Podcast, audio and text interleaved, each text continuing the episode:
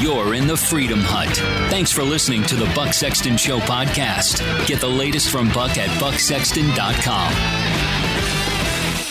Team Buck, welcome to the Freedom Hut. BLM put out a statement in support of the thuggish communist Cuban regime.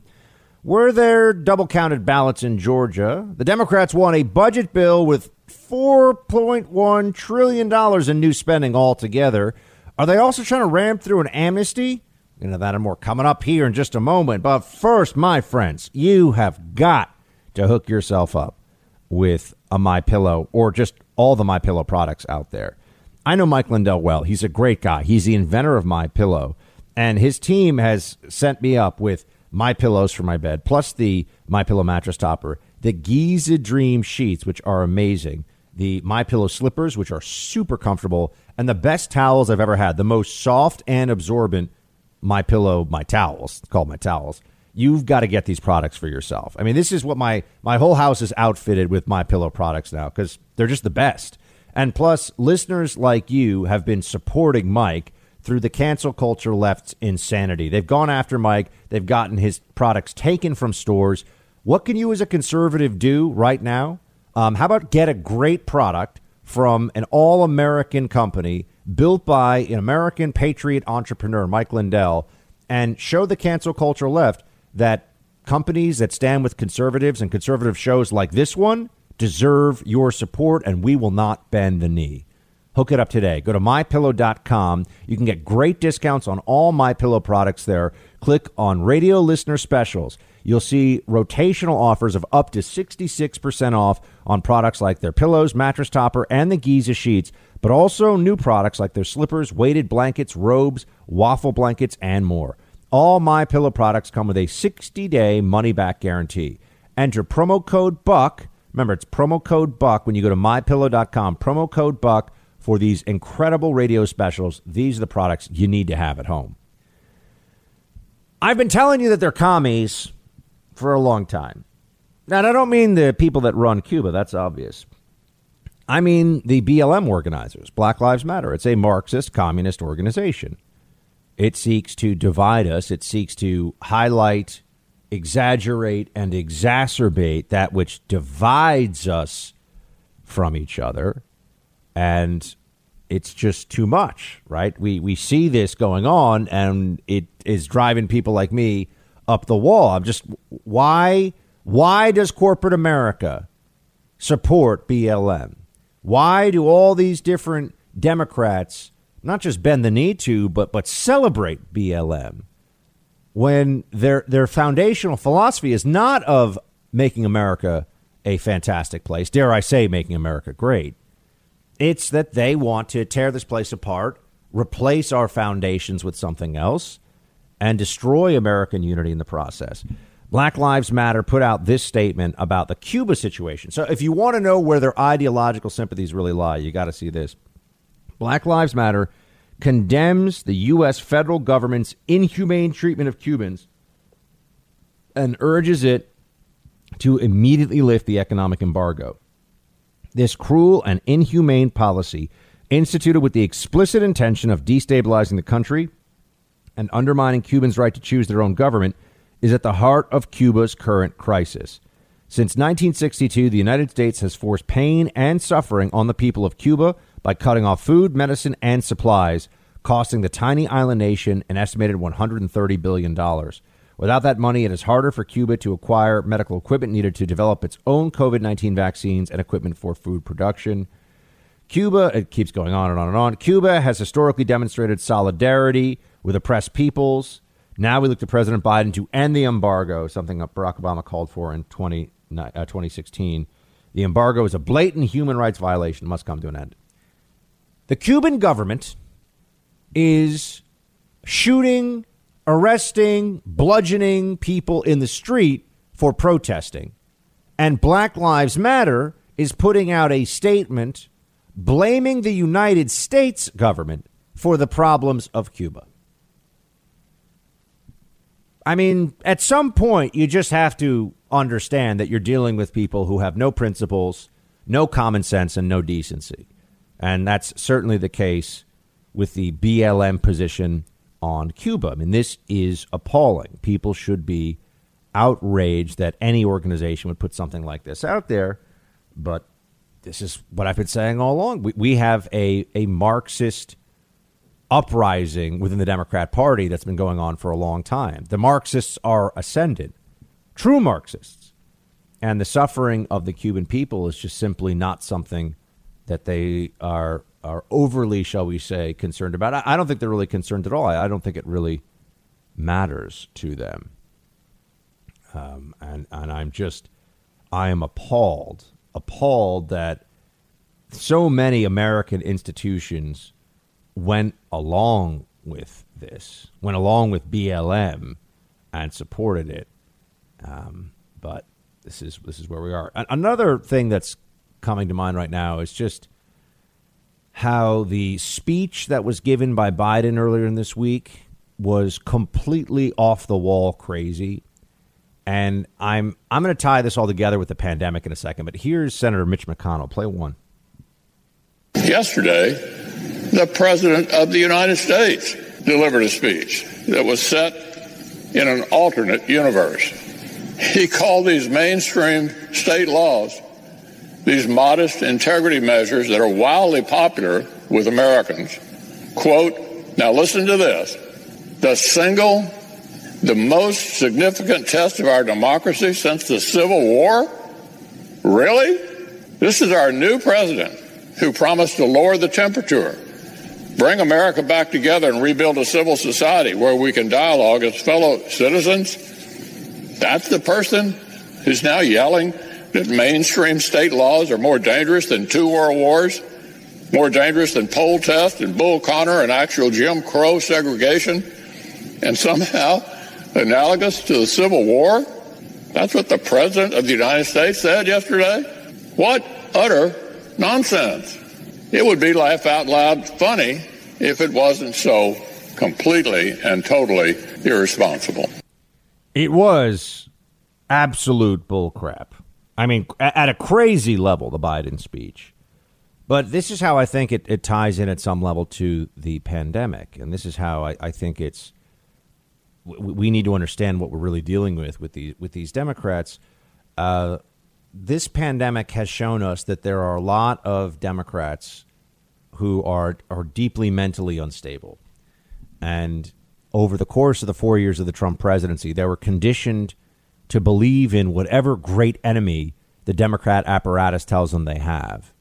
So that that was something that they were being told, right? That it was Donald Trump, Russia collusion, and so now they have this need to believe that there is a an existential and imminent threat, and the only way to combat it is to do exactly what their Democrat overlords tell them, and that's where this Jim Crow 2.0 worst challenge since the Civil War comes in, and and also after COVID, right? People have gotten so riddled with anxiety because they believe the Democrat narrative, which wasn't that the COVID, remember, was not the primary threat for Democrats in 2020. Trump's handling of COVID was the primary threat as far as Democrats were concerned in 2020. And so now the, uh, you have people who are really at some level just psychologically and emotionally broken. And I mean millions and millions of them. They're Democrats. And they need to be told what the next great enemy is. It's not China. It's not some foreign external enemy. It's not people that want to destroy the United States, take us over, enslave us. None of that. No, the real enemy, of course, comes from within. Democrats don't actually have external enemies. External enemies are always just an opportunity for an alliance against Republicans. So every external enemy to the United States, Russia, China, Iran, you name it, is an opportunity.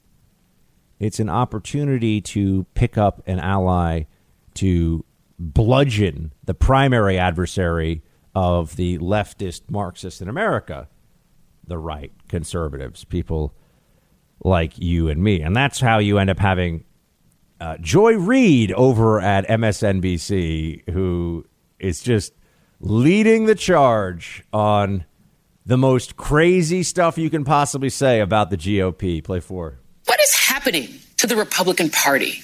Our, country, our democracy is currently under siege by one of our two major political parties. One controlled by a twice impeached one term president who's more Jim Jones than George Washington. A party that, thanks to Donald Trump's rabbit hole of conspiracy theories, white grievance, and an unquenchable thirst for absolute power, embraces causes that were once viewed as fringe.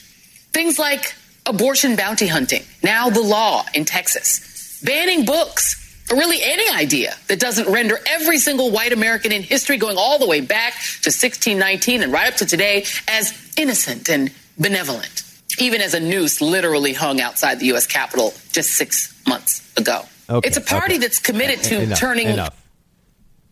I mean, does that, does anyone try to ban books that say that uh, or the, the, that say anything about bad about any white person throughout history? I mean, this is this is idiocy.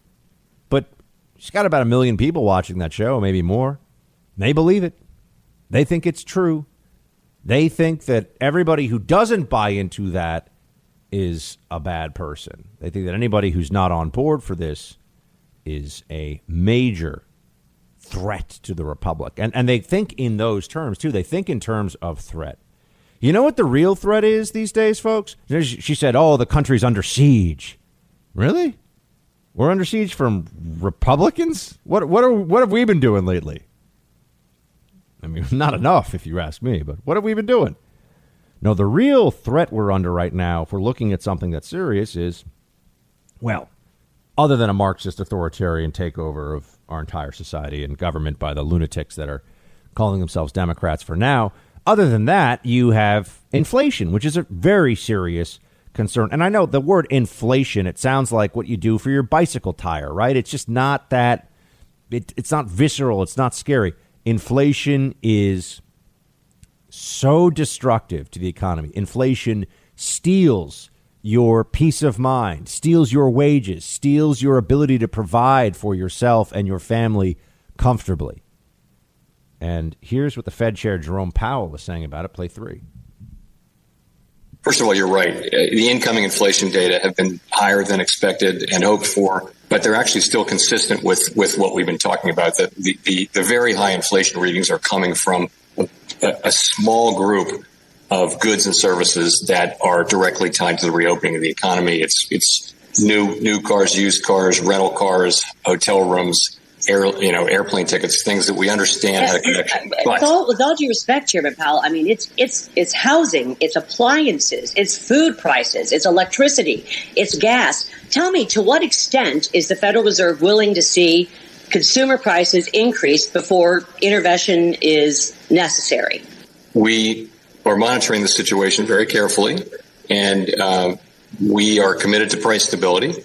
And if we if we were to see that inflation were remaining high and remaining materially higher above our target for a period of time, and that it was threatening to uh, uproot inflation expectations and uh, create a risk of, of, of, a longer period of inflation, then we would absolutely change our policy as appropriate. Yeah. They're watching it. Nothing to worry about. They're watching it. Sure. Yeah. The when, when you're talking about just the reopen things and you, and it's gas food, shelter.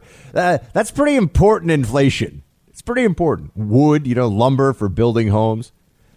Uh, this is what happens when you have a government apparatus that thinks that they can it can spend whatever it wants to spend, and that is the belief. Even even crazy Bernie Sanders is running around saying that inflation's a problem, but his his answer to inflation is to tax you up the wazoo. Play 11. Well, I am concerned about inflation, among many other things. Uh, as I think you know, this bill, uh, this three and a half trillion, and then there's another 600 billion in a so-called bipartisan infrastructure bill, will pay for itself. It'll be paid for in a variety of ways, but significantly by higher taxes uh, on the wealthy and large corporations. So that should not add uh, to the inflation concerns.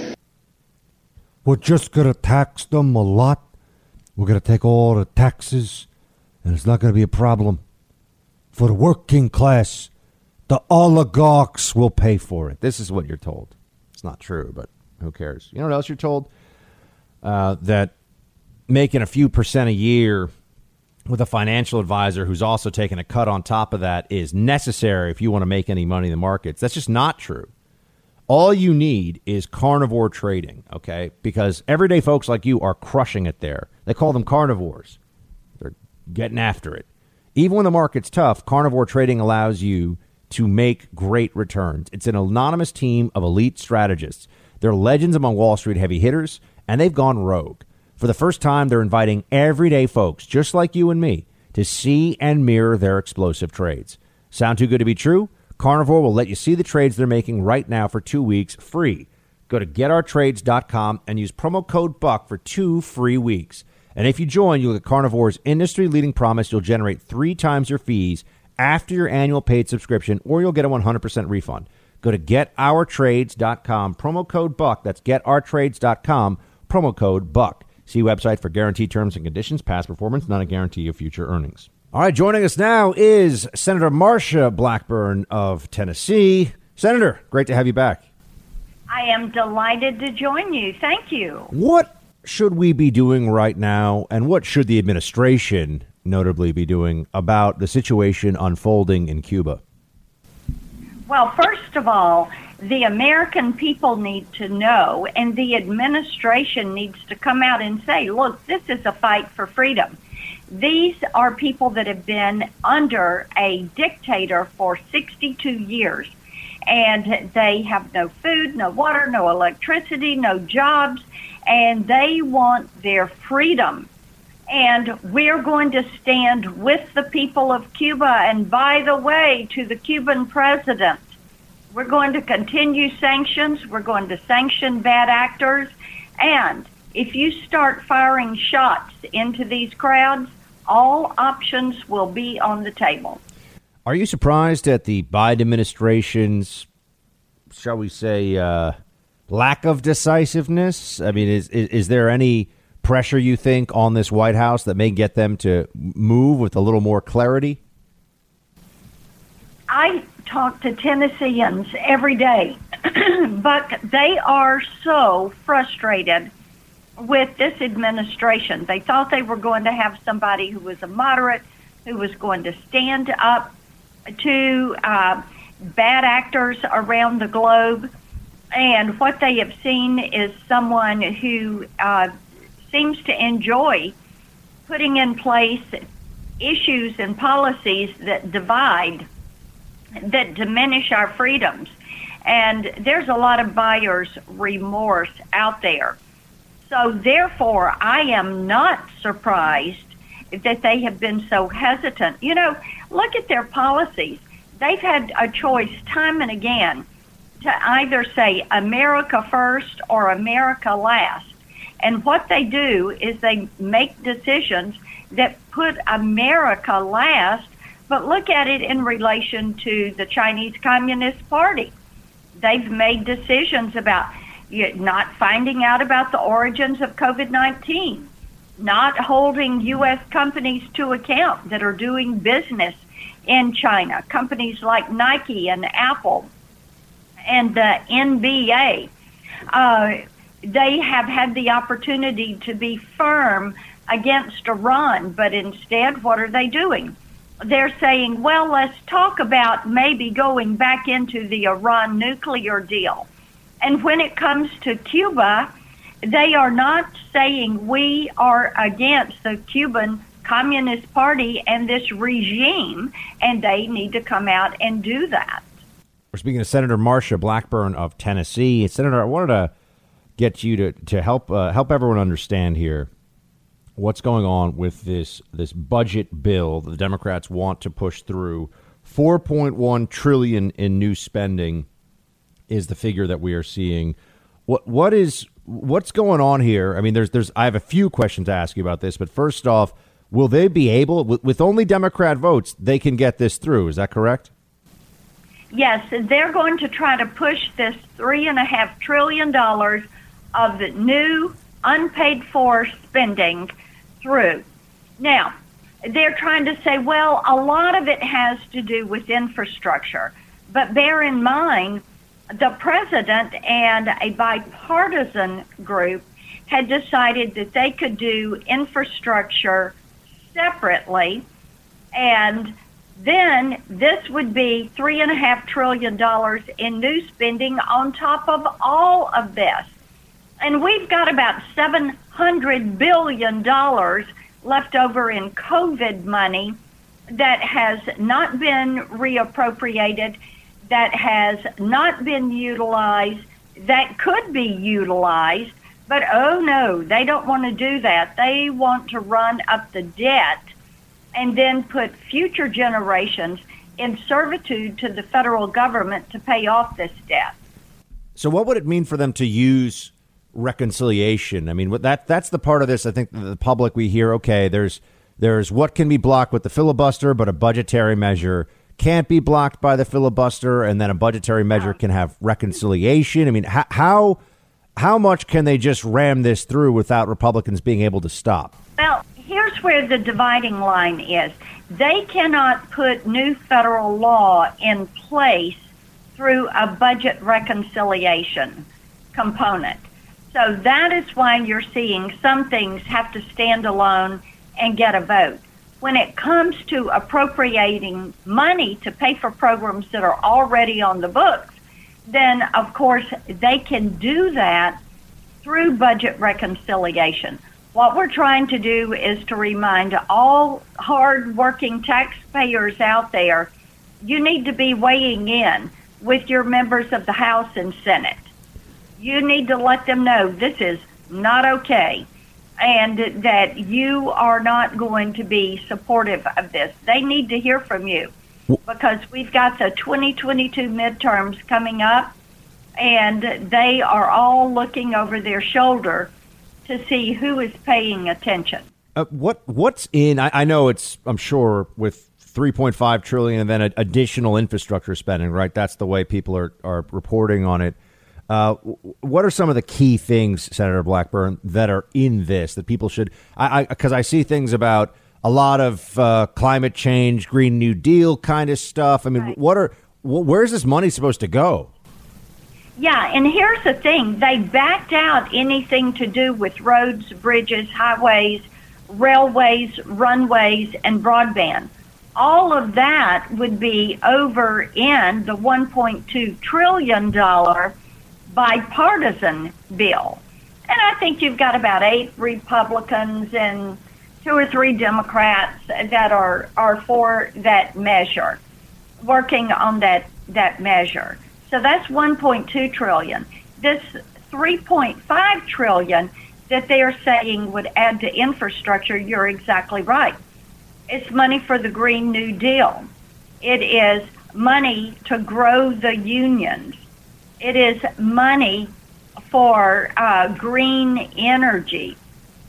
It is money for child care and for elder care. They're now calling all of that infrastructure. But it is not what you think of as roads, bridges, highways, railways, waterways, runways, and broadband. What what would a, a reasonable, I mean, to your mind, and, and taking into account that we're at over $28 trillion in debt, and there are concerns about inflation. As, and as you mentioned, this is really taking money and, and making it so that future generations of Americans will have to deal with the financial financial burden here. Um, but what what is the uh, what would a reasonable bill look like? A reasonable bill would be what we passed out of the Commerce, Science, and Transportation Committee, which was surface transportation, and it was about $350 billion. Now, that is addressing the needs that people tell us they want to see addressed.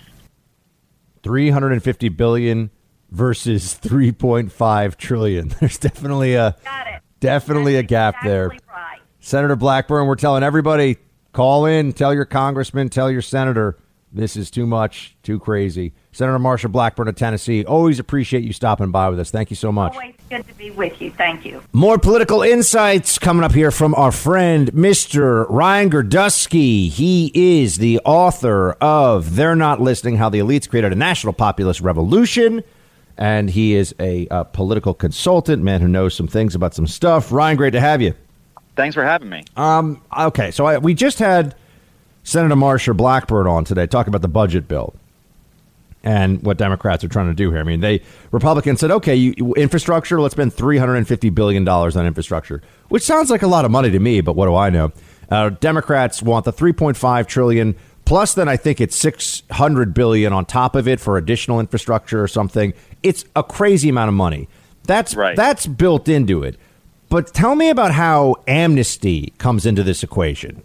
So it was announced just yesterday that uh, Senator Joe Manchin was going to go forward with an amnesty bill that would give amnesty basically to six million plus illegal aliens. They include DACA recipients, farm workers, quote unquote essential service workers, that includes any restaurant worker as an essential service worker, and anyone who's lost their job from COVID 19.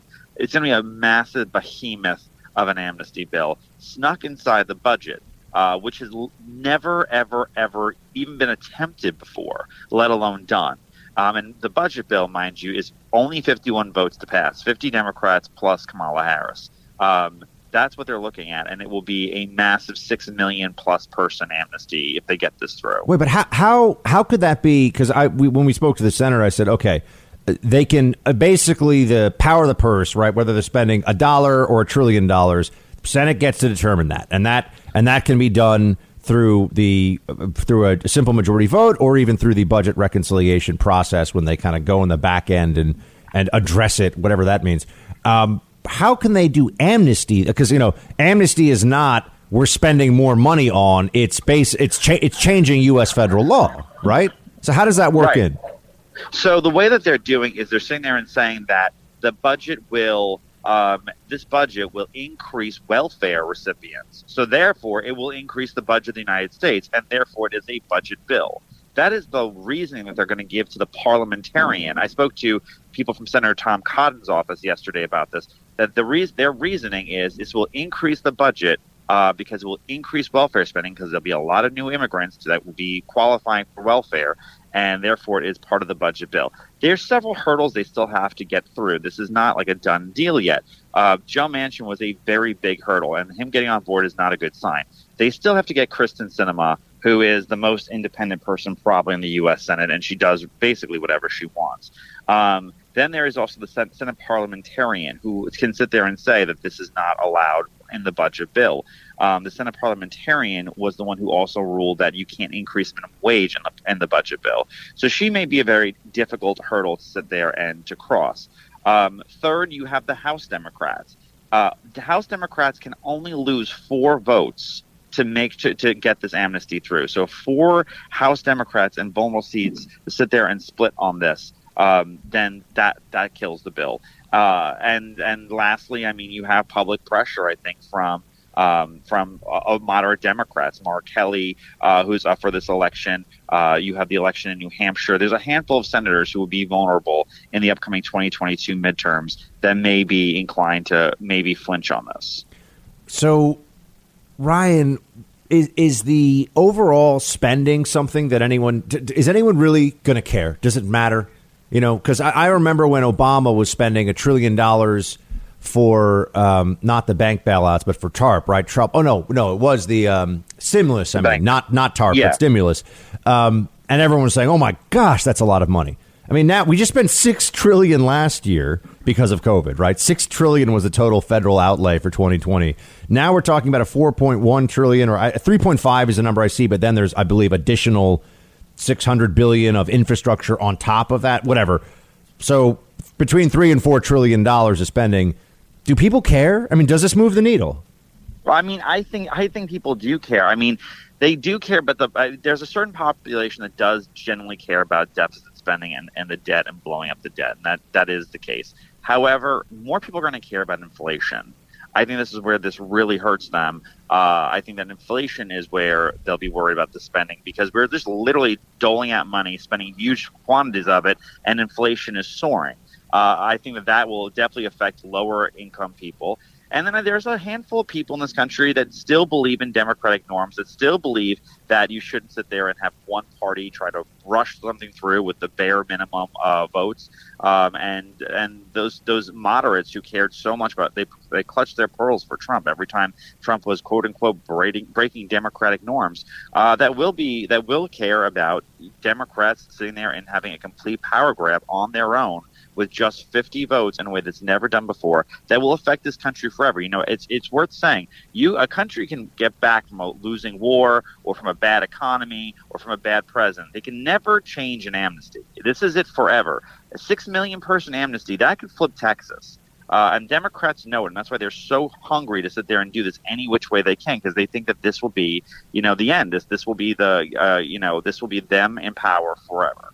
I mean, the, the parliamentarian, it sounds like, has a tremendous amount of power in this situation, given what Democrats are trying to do, which makes me worry that they're going to use all of the pressure they can, uh, you know, above and below ground, so to speak, to get this person to budge. I mean, am I missing something? Is, the parliamentarian? Yeah, the parliamentarian. Like the, the par- I spoke to so I spoke to two parliamentarians. So uh, one who told me that this is absolutely not allowed in the rules. A former parliamentarian said this is absolutely not, not allowed in the rules. A second one who is uh, who is a counsel of the parliamentarian who said it's a 50-50 chance because there is some precedent in a 2005 budget bill about something small on immigration. It wasn't anything close to this. Um, the current uh, uh parliamentarian is pretty down the line and she's pretty she's pretty uh she she doesn't really waver a lot. She was the one who who made sure Democrats couldn't pass a minimum wage hike in the last budget. She said that that's not allowed. And if a minimum wage hike doesn't affect spending, I have a very hard time seeing how amnesty does. So you think unlikely but not impossible. And Democrats, it's not. It's, listen, it's not impossible. There's four major hurdles to sit there and through. If you live in Arizona, you should call uh, uh, Kyrsten Sinema and Mark Kelly. Uh, if you live in any swing district in the House, you need four House Democrats to have at least enough concern not to want amnesty in this bill in, you know in this way. And the most deceiving part about about uh, Joe Manchin is that he's the one who's getting so much praises. I'm going to save the filibuster, and I believe in the Senate. But this is basically a way to get rid of the filibuster without getting rid of the filibuster. Yeah, this is he. He wants the praise of being the maverick who supports the Senate institution of the filibuster while giving the Democrat hard left exactly, and honestly, just the Democrat Party generally, exactly what they want without the votes that it otherwise need to do. That's very. Is, is there anything else that people should be aware of that is involved in this budget process that you know they're they're basically trying to hide or hoping no one pays oh, attention to? There's plenty. Of, there's Green New Deal uh, parts of this budget. There's going to be uh, efforts to expand Medicaid to have K through 12, uh, not K through 12, uh, pre-K, uh, universal pre-K in this budget. They're going to try to shove every single Democratic wish list in this budget, uh, basically except for HR one, is they've, they've already said that that's not allowed in the budget, the, the, the voting bill. But everything else in this budget will be shoved in there, you know, come hell or high water. And it's just, and, and Manchin's not going to go along with many parts of it, and many other moderate Democrats are not going to go along with other large parts of it. Uh, it's a, it's a lot of messaging in this bill, but they will find out whatever they can get and whatever they can push through uh, and, and, and keep with the absolute bare minimum. I mean, remember, it's only four House Democrats, either of the far left or of the moderates, who have to sway to uh, to to sit there and break from this. Why, why do you think uh, we're speaking to Ryan Girdusky, author of "They're Not Listening: How the Elites Created a National Populist Revolution"? Ryan, why do you think we got so much from the Democrats this week about uh, Jim Crow 2.0, Texas voting rights law, uh, the people leaving to go to D.C., the De- Texas state uh, state house Democrats. Is this just all?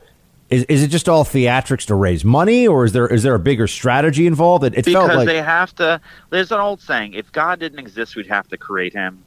Donald Trump doesn't exist in the public eye, so they have to create the next race baiting, scaring of minorities and and and and Cabernet Antifa uh, wine moms in the suburbs. So that has at first it was Marjorie Taylor Greene, then it was Matt Gaetz. Now it's uh, now it's Texas Republicans trying to get you know voter ID laws. It was Georgia Republicans trying to get voter ID laws. There has to always be a case where Republicans are five seconds away from reinstituting slavery in their minds. So that's kind of just why it, it it's literally meaningless. I mean, it's a small state law in one state that that has minimal changes really when you think of it. Um, this is not this is not the uh, this is not the be all end all changing of the bill. So uh, of, the, of the election law. So I, I just think that it's smoke and mirrors to raise money and keep anxieties going for to keep Democrats engaged. And how, how long do you think we'll, we're going to have to wait to see what actually happens with this with this budget bill? By the way, I meant to. We have a, we have some time. I mean, it's not going to be done. They don't have a text yet. So first, they have to institute the text, and then the parliamentarian will have to waive what parts of the text are not are not allowed to be in the budget. So that has to happen first, and they don't have a text of the budget yet. If they do it very sloppily, uh, there'll be more that she can sit there and peel. So I think it will be some time. So if you have time and you live in West Virginia or Arizona, call your senators. If you live in swing house seats, call your congressman and tell them don't don't have an amnesty through the budget. Me- meaning we got a couple weeks here. Yes, you have a couple weeks for sure. And uh, you know, Ryan, I also wanted to because I know you've been following the election stuff very closely, uh, the the 2020 election stuff.